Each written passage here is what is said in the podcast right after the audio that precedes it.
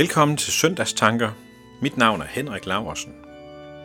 Søndagen er anden søndag efter Trinitatis, og teksten er fra Lukas evangeliet kapitel 14, vers 25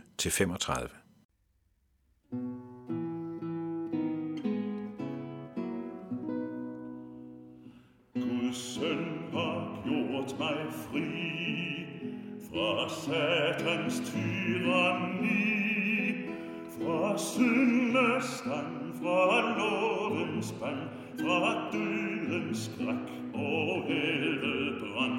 Min gode lade sig imellem Gud og mig, sig undergav min syndestraf til magt og død og grav. De var den kære til mig, som er så ubegribelig, så god imod en ånd fra top til rod. Der ingenting var til behag, undtagen den forbudne smag. Men mund og hånd, ja sjæl og length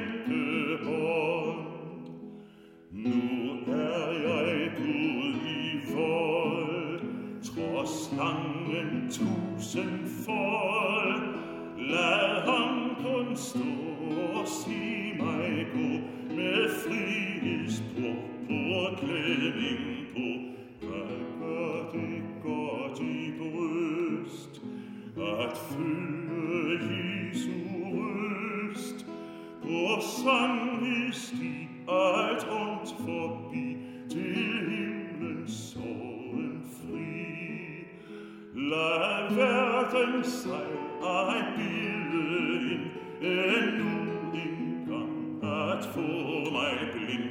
Nej, nej, den vej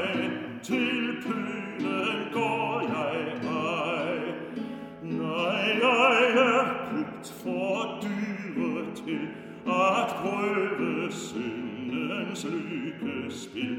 Jeg blæser alt den lokkemand og siger til himlen glad. Mit hjerte i mig lir, når jeg min krage ser. Ej blomster der ej fyrste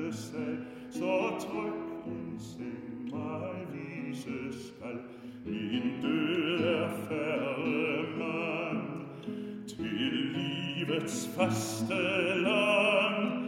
Gud se bort hans eget slot, ja, det er evigt godt. Er vinden her skønt tit imod at spæge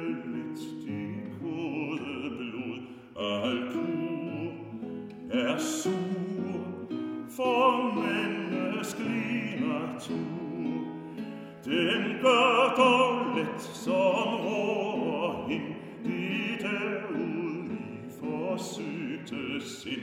Ja, korsets ein, er just i tegn til frihedsrette egen. Teksten fra Lukas evangeliet kapitel 14, vers 25 til 35 lyder sådan her.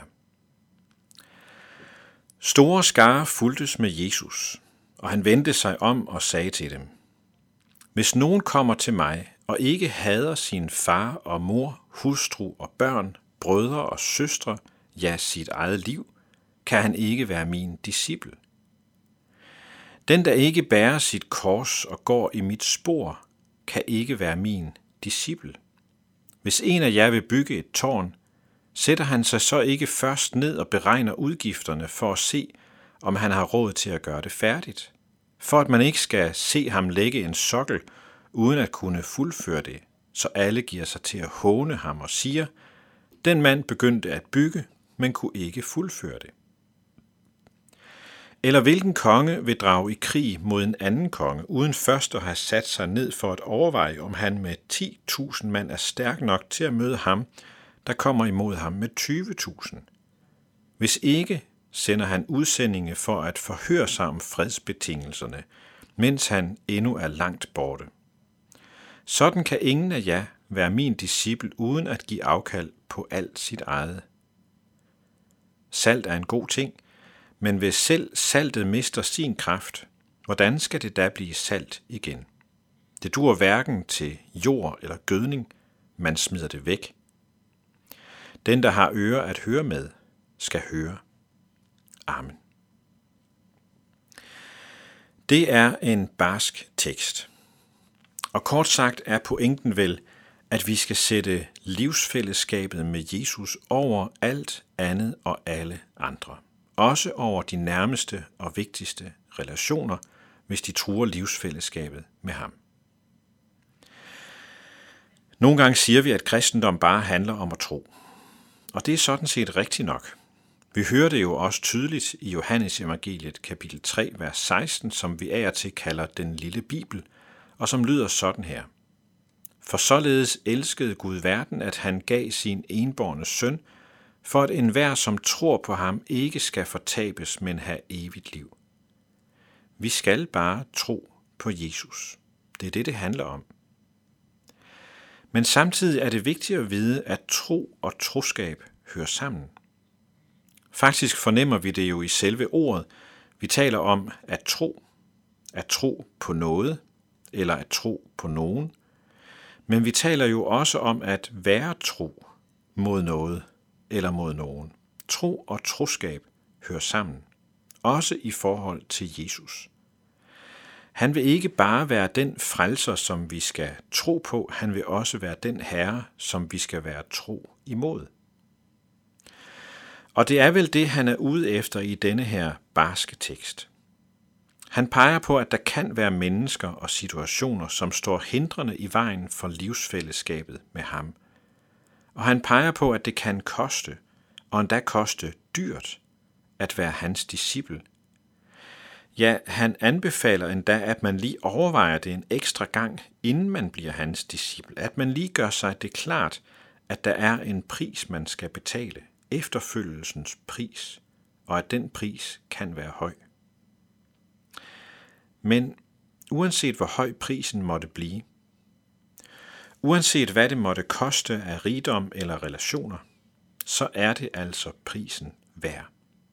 For livsfællesskabet med Jesus er jo livsfællesskabet med ham, som er Guds søn, og som er blevet menneske for i ord og handling at fortælle og vise os, hvem og hvordan Gud er – og som ved sin død har taget al vores synd og syndighed på sig, og som ved sin opstandelse har besejret den død, som ingen af os kan klare, og som derfor har en plads klar til os i sit evige og fuldkommende og fantastiske rige. Det er den Jesus, vi med tro og troskab har livsfællesskab med, og det er det hele værd.